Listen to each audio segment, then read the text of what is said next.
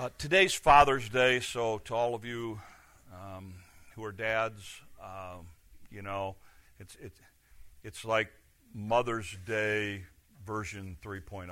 I mean, you know, we don't spend a lot of time talking about dads and, and Father's Day. We're going to spend a little time this morning. Today, for me, it's kind of a mixed deal. Um, while I get, I've had the privilege to be a father, um, and now I get the privilege to watch my son be a father. Uh, my father's no longer here. So, you know, and, and, different people handle it differently. My dad's been gone now for, uh, I don't know, five, six, seven years, something like that. So, you know, I didn't, I don't, I don't go and buy a card anymore. Um, I don't. Uh, every Sunday afternoon or evening, we, I would always call my mom and dad, and my mom would like listen on the other end, and my dad and I would talk. You know, and, and, and we don't do that anymore. Um, and while it's easy sometimes to look at what I don't have, I'm fortunate enough to be able to look back and focus on what I did have. And, um, you know, because my dad, uh, my dad's dad, my granddad died early. I never got to even know him. Uh, he died before I was born. And so, um, I, you know, I was privileged to be able to have some time with my dad. And I was fortunate in that I had a dad who loved the Lord. And so set a great example for us. And so, you know, for those of you that um, your dad's not here, I get it. Okay, I do. Um, and I look at how fortunate I was to have what I had.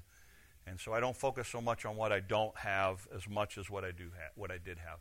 And uh, you know, I, I, was fortunate. Everybody handles it a little differently. Um, some of you were like me. You were able to have a dad who was a great example. Um, some of you had dads who either weren't around or were bad examples. Um, and and you you really probably struggle in your Christian life because um, you know we talk about God as our heavenly Father, but you kind of have no reference of what a good good father was was supposed to be. Um, I like what one person said. They said uh, you have two families, the one you were born with and the one you choose. And I think there's something to be said for that. Uh, you don't have a lot of say over the family you were born with, but you have a lot of say over the family that you choose. And, and, and we, my wife and I, consider ourselves incredibly fortunate because we look at this as our family.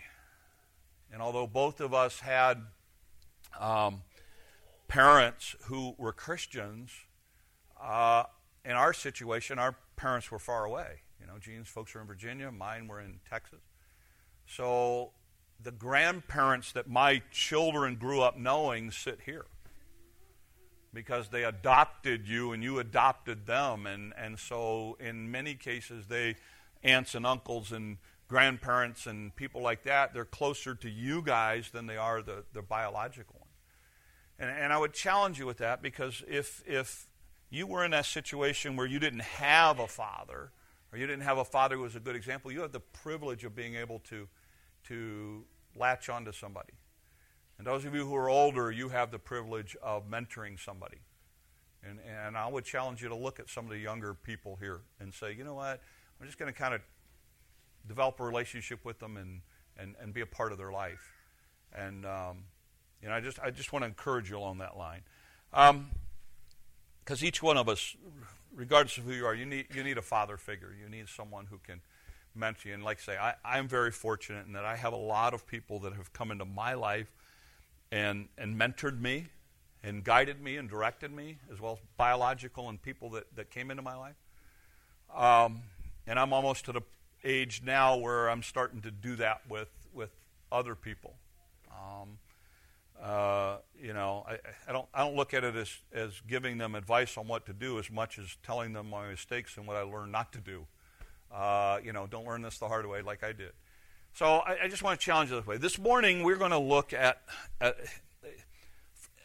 when I when I talk about when I mention this, you you don't really think of him as a father figure, but there's there, there's a little reference, and we're going to look at this this morning that I think helps us focus on him as a father, and that's Noah. And, uh, you know, when we think of, of fathers, Noah's not a guy who normally comes to mind, but I think you'll understand why I, I say it this morning um, in the context of, of what, when we talk about him. Uh, there's been a lot of things out there about Noah, some fun things that are, are, are out there. Um, I like one of them that I caught that I got to read to you. It's, it's uh, everything I need to know I learned from Noah. Number one, don't miss the boat. Number two, we're all in the same boat. Three, plan ahead. It wasn't raining when he built the ark. Uh, four, stay fit. When you're 600 years old, someone may ask you to do something big. Five, don't listen to the critics. Just do what needs to be done. Um, six, build your future on the high ground. Uh, by the way, Noah was the guy associated with the flood. Um, travel in pairs. Speed isn't always an advantage. The snails were on board with the cheetahs. Uh, when you're stressed, float a while. Remember, the ark, I love this. We need this as like a theme for building out there. The ark was built by amateurs, the Titanic by professionals.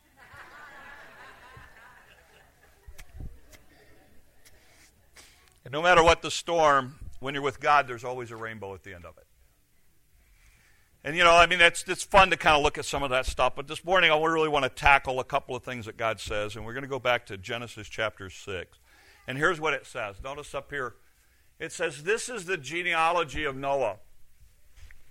So, in other words, in this passage, we go through a whole lot of people and stuff like that, and and up until this point, it, in Genesis six, it's talked about how bad the world is getting, and he says, "This is the genealogy of Noah." Noah was a just man. Some versions read righteous. Perfect in his generations. Um, it's the idea of respect. We're going to talk about this in a second. And Noah walked with God. So, right at the bat, when we're talking about Noah, we learn three things right off the bat about him. And then he says this And Noah begot three sons Shem, Ham, and Japheth. That's interesting that in the context of knowing about Noah, one of the things that God wants us to know is that he was a dad. You see, God's going to ask something very big of him. And it's going to be such a big thing that his kids are going to join him in doing it. And, and we don't think about the aspect of that, but we're going to kind of dive into that a little bit this morning. But the first thing that it says is that he was a just man. Some versions read righteous. It's interesting, that's the first time that we have this concept of righteousness mentioned in the Bible. And yet it's associated with Noah. Righteousness has an idea of his relationship to God. So, one of the first things that God speaks about him is that he is a person who has a right standing, a right relationship with God. Um, I, give you a little insight. I think one of the reasons is because modeled before him for the at least four generations prior to him was the idea of godliness, righteousness. And Noah was able to learn that along the line. So when God looks at the earth, he finds Noah as a righteous man. And it's very important for us to understand. At this time in the world, he's probably the only one. He's probably the only guy who's got a right standing with God. In fact, one version reads it this way um, it says, uh, He's the only good man. Now, you think about that for a second. One guy out of the whole known world at that time. And God says, you know what? You are the guy. And then notice what he goes on to say perfect in his generation. That has the idea of mature. This was his relationship with other people. Um, it, it's that idea of his standing before others. That uh, a lot of versions, the King James reads blameless. It's the idea that that in his relationship with other people, when people looked at his life, they really couldn't find anything justly to pick apart. Um, and, and, again, there's something to be said for your relationship with God and your relationship with people. That's why when they cornered Jesus on the greatest commandment, he said, Love the Lord your God with all your heart and your neighbor as yourself. He linked them together. They asked for the greatest, he gives them two, so to speak. But they're really one. Because why? Because your relationship to God impacts, influences, and determines your relationship with people.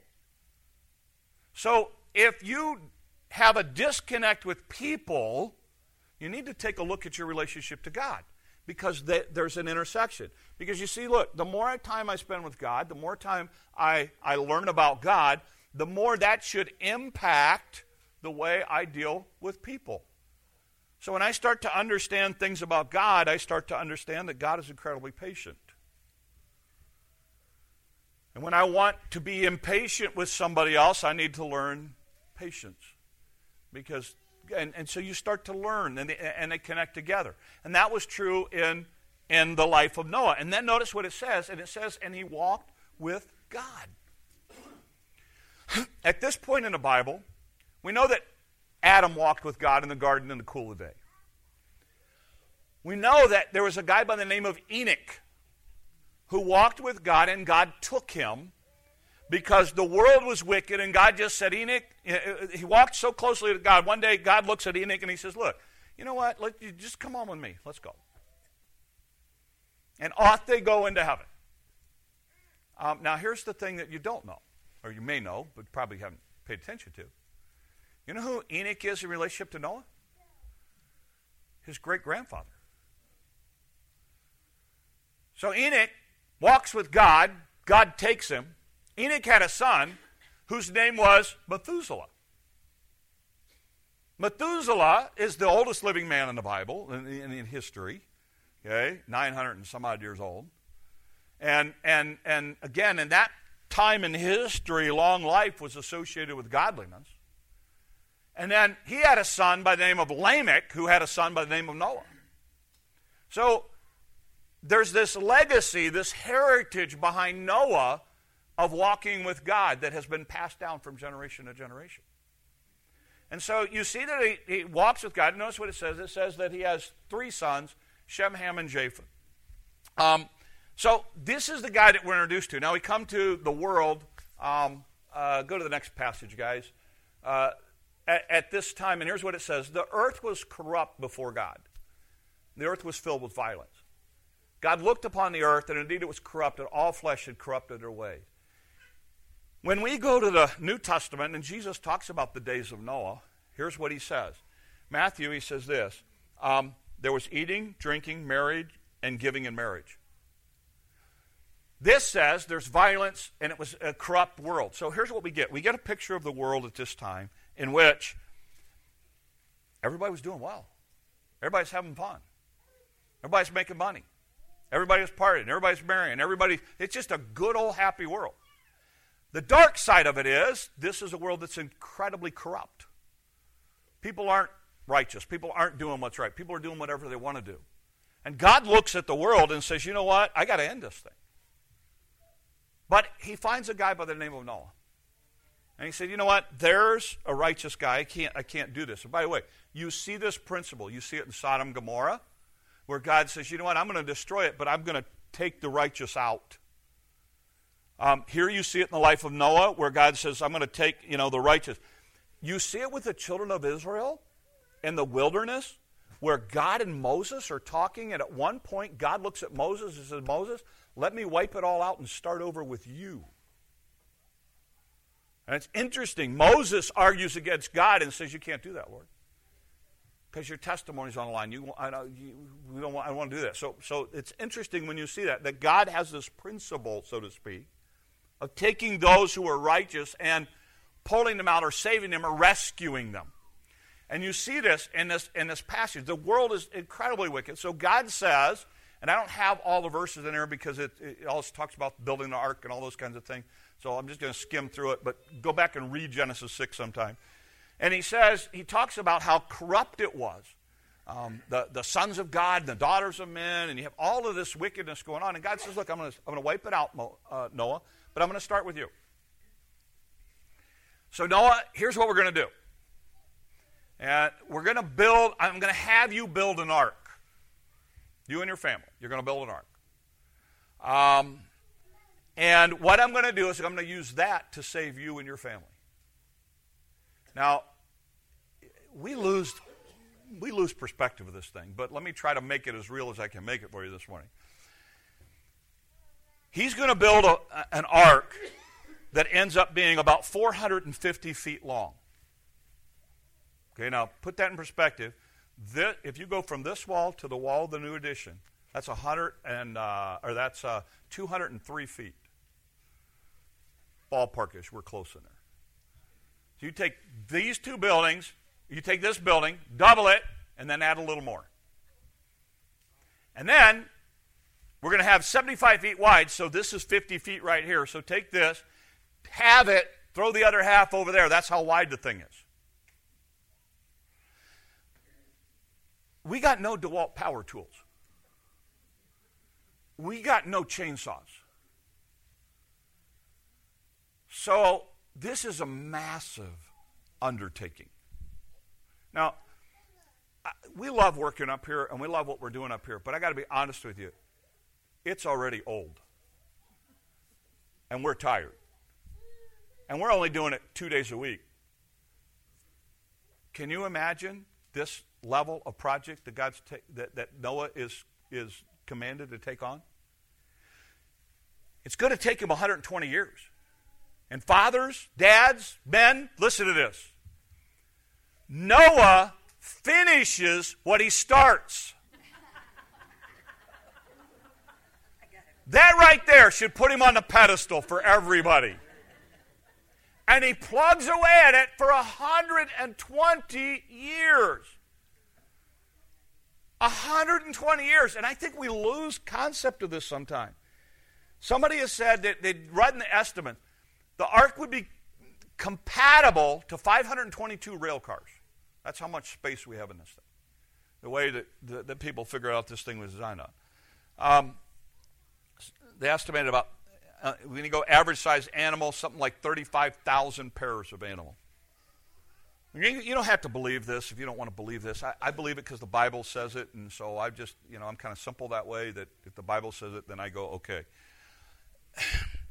This is an incredible feat. For a hundred, now, now those of you who are fathers, how hard would it be for you to convince your kids to work with you side by side for 120 years? My kids are going, Dad, you might get like 12 minutes or 120 minutes, but we ain't going to go 100, 120 years side by side. And, and, and you got to think about this for a minute. Not only that, not only they're they going to work side by side as a family doing this, but everybody in the community is going to know what they're doing, plugging away at them this way. And can you imagine the task? Can you imagine what their friends and neighbors and, and, and, and everybody is saying? Can you imagine? Now, again, they don't have it, but you go into the grocery store and they're like, hey, yeah, I'm one of Noah's boys. Oh, you're one of those. Hey, how's that boat coming? Because you know, have you ever thought about how you're going to get it into the water? Well, you don't understand. It's going to rain. Right. Right. You, you know, you built it up on the ground, uh, uh, kind of on that little hilltop thing. You really think it's going to rain that much? They were the laughing stock of the community. Not, not just for, for a year or a month or whatever, for 120 years. And when they would come out, I mean, I, I imagine there were let's come and watch Noah parties. You know, uh, come on, let's go out and make fun of them. And Noah, if he saw a group gathered, what we do? He'd preach righteousness. He preached repentance. He preached, look, guys, there's a flood coming. Trust God. Turn to God. Yeah, right. Uh, I'll have another one of those, please. Because it was a world in which they didn't need God. And Noah's standing up going, You need God, you need God, you need God. God's going to deal with it. And this guy, along with his three boys, continue to plug away with this faithfully, day after day after day after day after day. The key to the life of Noah is found in verse 22, and here's what it says. Uh, and Noah did according all that God commanded him, so he did. In other words, Noah said, you know what? If that's what God says, that's what we're going to do. I don't care what people say, don't care what people think. I'm Not going to try to be holier than thou. I'm just going to do my thing because God said this is what we needed to do. And his boys go side by side with him and accomplish the same thing. That's why I want to talk about him on Father's Day. Because I think that's a pretty incredible legacy to be able to do that. So, a couple lessons. First thing that I think we learn from him is this idea of our character, in that we need to be people who are looked at as righteous and blameless in a good way. We need to make sure we have a right standing before God. If you haven't trusted Him as your personal Savior, you, that's the starting point. When you have, you're made righteous in Christ, but what that also means is that on a daily basis, we work on our relationship with the Lord. We learn things. We try to, you know, it's like my wife. I, you know, we're still learning things about each other, um, even after all these years. Um, you know, uh, and, and, and, and we continue to try to learn more and grow closer together because I love her, and for some odd reason, she chose to love me. And, and so we work on that. And it's the same way with, the, with, with Christ. I want to deepen my relationship with God. I don't read my Bible because God like gives me a star or a a, a, little check mark for the day on good guy. You know, I, I read my Bible because I want to know more about him. I, I pray because I want to talk to him. I, that's what we're talking about. And then blameless in the way that we interact with other people. Um, we got to really stop and look at how, how, how we interact with those around us. Because that's a reflection of our relationship to God. And it's so important that we step back and go, okay, you know what? Maybe the reason I'm treating this person this way is because there's something wrong over here. You know? Maybe the reason that you will not forgive that person is because you don't understand how much God has forgiven you. Maybe the reason that you're not patient with that person is because you fail to understand how patient God has been with you. And, and when you start to understand that, it translates over here into real life. That's what, that's what we're talking about. And, and, and I just want to challenge you along those lines to, to step back from knowing, go, okay, you know, whether you're dad or not, whatever, to step back and look at your look at the character. Look at your relationship to God, your relationship to other people. They, they need to be, they're, they're connected whether you realize it or not.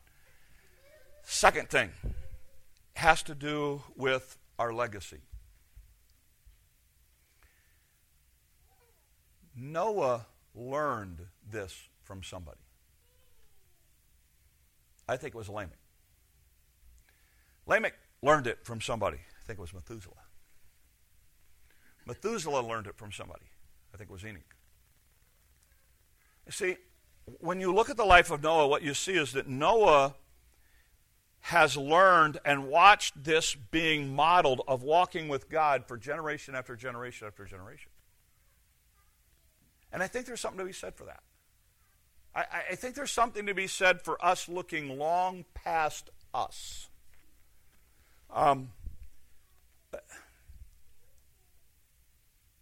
I think there's a need for us to really look at the generation coming behind us.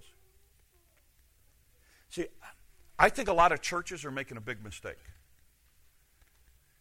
in that what happens is a lot of churches are looking at the people coming behind us, the millennials, the 20s, you know, people in their 20s and 30s, and they're saying to that group, what do they want? And then the church looks at what they want and says, we're going to gear the church to them. And we're making about what they want. But that's the wrong question. The question is, what do they need? not what do they want.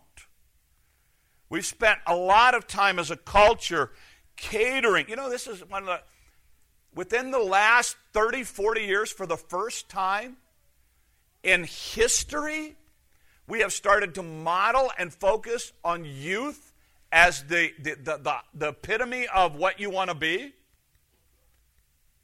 Most cultures honor, model, focus on what?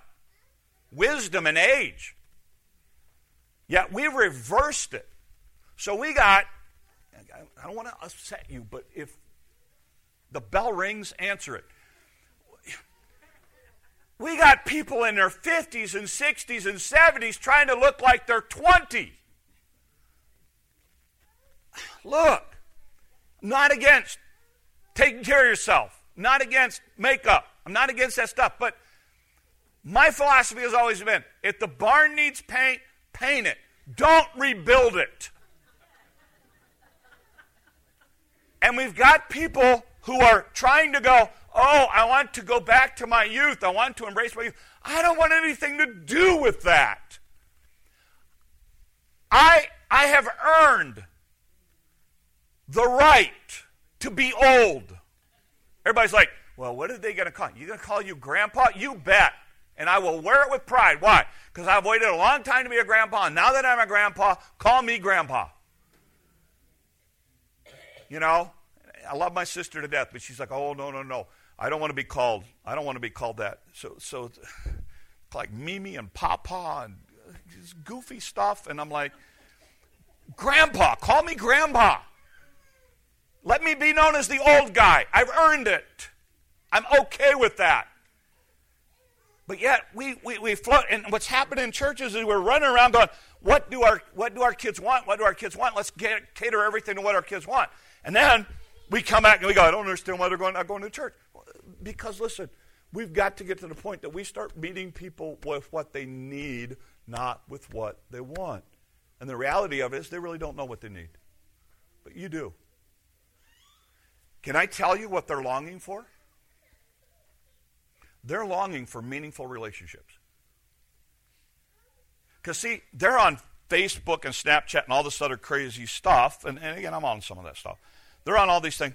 And they, they actually look at it and they value their worth by how many friends they have. But the reality of it is, 95% of them aren't friends. And they spend all day long texting each other. And there's nothing meaningful going on. Why? Because they're desiring a relationship, but they don't even understand what a relationship is, much less. And you and I, you and I, as older people, have the ability to come in and invest in their life and help them to understand. Let me talk to you about relationship. Let me let me let me under let, let me explain to you how when your life hits bottom you can pick up a phone and call me 24 7, and I will be standing there beside you as quick as I can get there. Instead of putting out your little blurb on Facebook, it's been a tough day. And all of a sudden, it's like, then they actually sit there and look at it, seeing how many people are going to respond. And they don't realize that that's not reality. Because they need somebody that they can call and, or meet with on a regular basis who says, How's your life going? What's going on? And we have the opportunity to do that. You see, we, we forget that. It's about a legacy, it's about what you leave behind. And that, that's the crazy thing. At some point, me or somebody else is going to stand up. We're going to sum up your entire life in about three to five minutes. When I do a eulogy, that's it, three to five minutes. And, and, and, and, and we try to put together an obituary. Have you ever tried to write? Let me challenge you to do something. Write your own obituary. I know people have done this, they've already written their obituary. Because that will tell you what you once said at the end of your life. It'll tell you what you want to focus on, what you want to live for. You know, and if you want the whole sum of your life to be, you know, they liked Ford or they liked Chevys, go live for that then. But what I'm gonna, what I have found is when you come to the end of it and you go, you know, what's it all been about? Or when you go to a nursing home and, and, and you know you have to take all of your stuff and whittle it down and it gets smaller and smaller and smaller. One of the questions I always ask when I'm doing a eulogy is this. I say, let me ask something. Is there anything that they have made sure they carried with them whenever they made a move? What is it that, that went from the, what, the house to the assisted living to the nursing home to the hospital?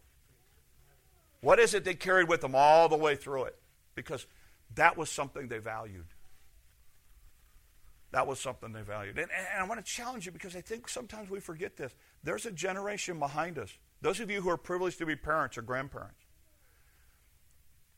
you have the opportunity to impact the generations behind you.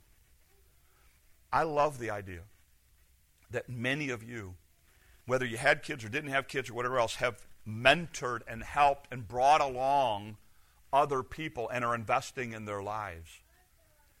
That is so important. That is so valuable. You see, Noah is a product of a number of godly generations behind him that have kept instilling it and passing it down and modeling it. And we have the same challenge. That's, that's a challenge for us. And for those of you, okay, I don't want, I don't want to tick you off, but I, I don't care, okay? I don't care either.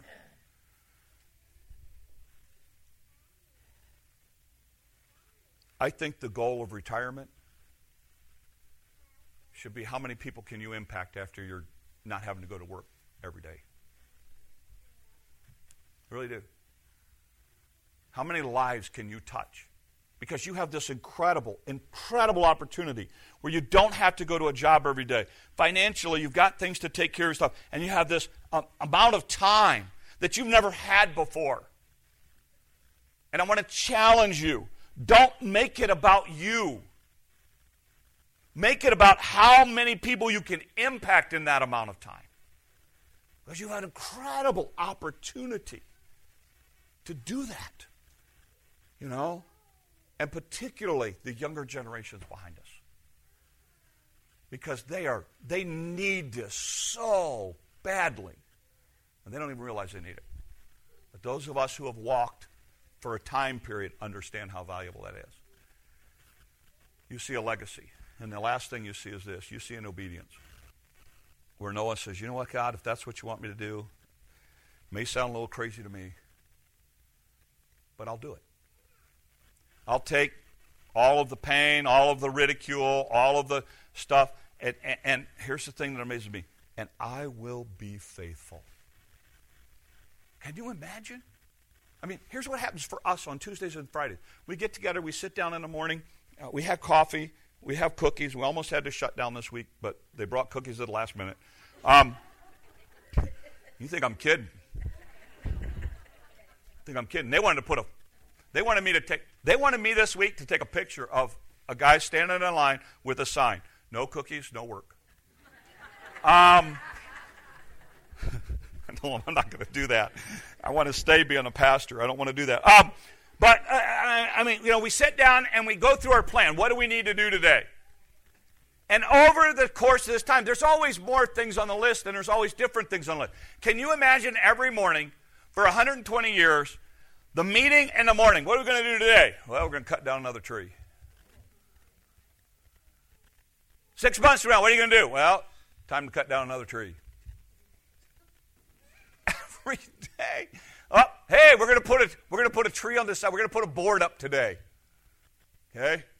Ah, somebody needs to go make some nails. Hey guys, guess what? Today we get to cut another board.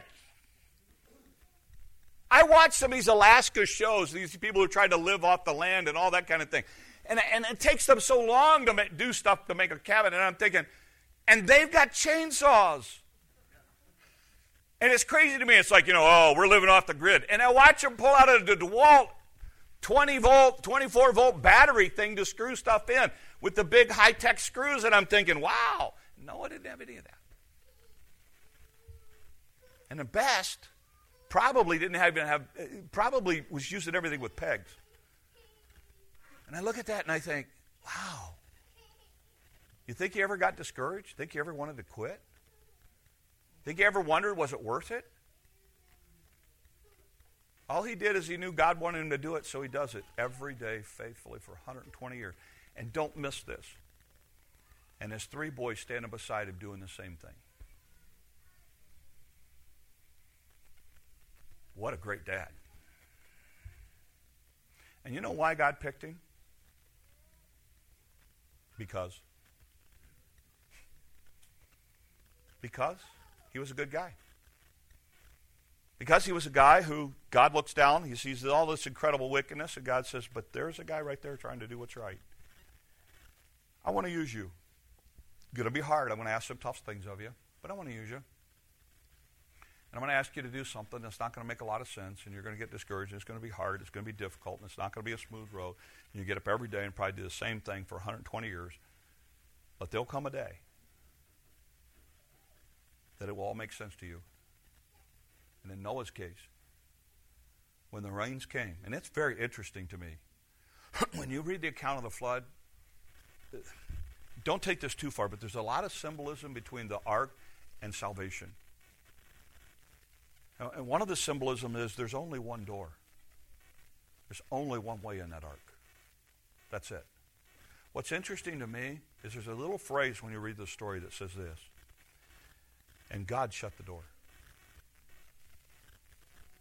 See, I honestly think Noah loved the people that he was around and had tried to do everything that he could, that if it was up to Noah, he would have let other people in. But God said, No. You do this, Noah. When the floods come, everybody in the ark, I'll shut the door. And, and, and I, I can't even imagine as people are pounding on that thing trying to get in, and Noah and his family are sitting there going, I wish you would have listened. But Noah's faithful and is obedient. And I think that's an incredible lesson for all of us. I don't know what you're going through. I don't know how ugly it is. I don't know how difficult it is, but here's what I do know be obedient, be faithful, be righteous, be blameless. Let God use you. Let God use you. Like I talked about last week, you have but a short time on this earth to make an impact for all of eternity. Enoch's long gone when Noah shows up. But his legacy had continued to live on. And it impacted Noah, who then turns around and impacts the entire world. And we read the story of guys like Abraham because of a Noah. And we read about Moses because of Noah. And we read about David because of Noah. And we read about Jesus because of Noah let's make a difference with what we what, with the time that we have in our lives. So I end it with this. We live in a world which is very similar to the world of Noah's day. It's easy to blend in and act like the world. As believers, we've got to allow God to use us and seek to live leave behind a godly legacy. We've got to learn to embrace a right standing in which God has seen us. We need to be blameless so that as people speak against us, their claims prove to be unfounded. And we've got to follow God with our whole heart in all we do. Let's pray. Lord, help us. Lord, as things get tough, it's easy sometimes to pull away. As things get hard, Lord, it's easy to focus on our circumstances and our situation. But Lord, we've got to keep our focus on you. We've got to keep our trust and our, our, our, direction, Lord, on what you want us to do. Use us. Lord, as dads, as men, as women, even as kids, may we leave behind us something that far outlasts us. And most important, Lord, may people come to know Christ because of the legacy that we leave behind. And Lord, we give you the honor, the glory, the praise for all of it. These things we ask in your name. Amen. Um, let's stand and we're going to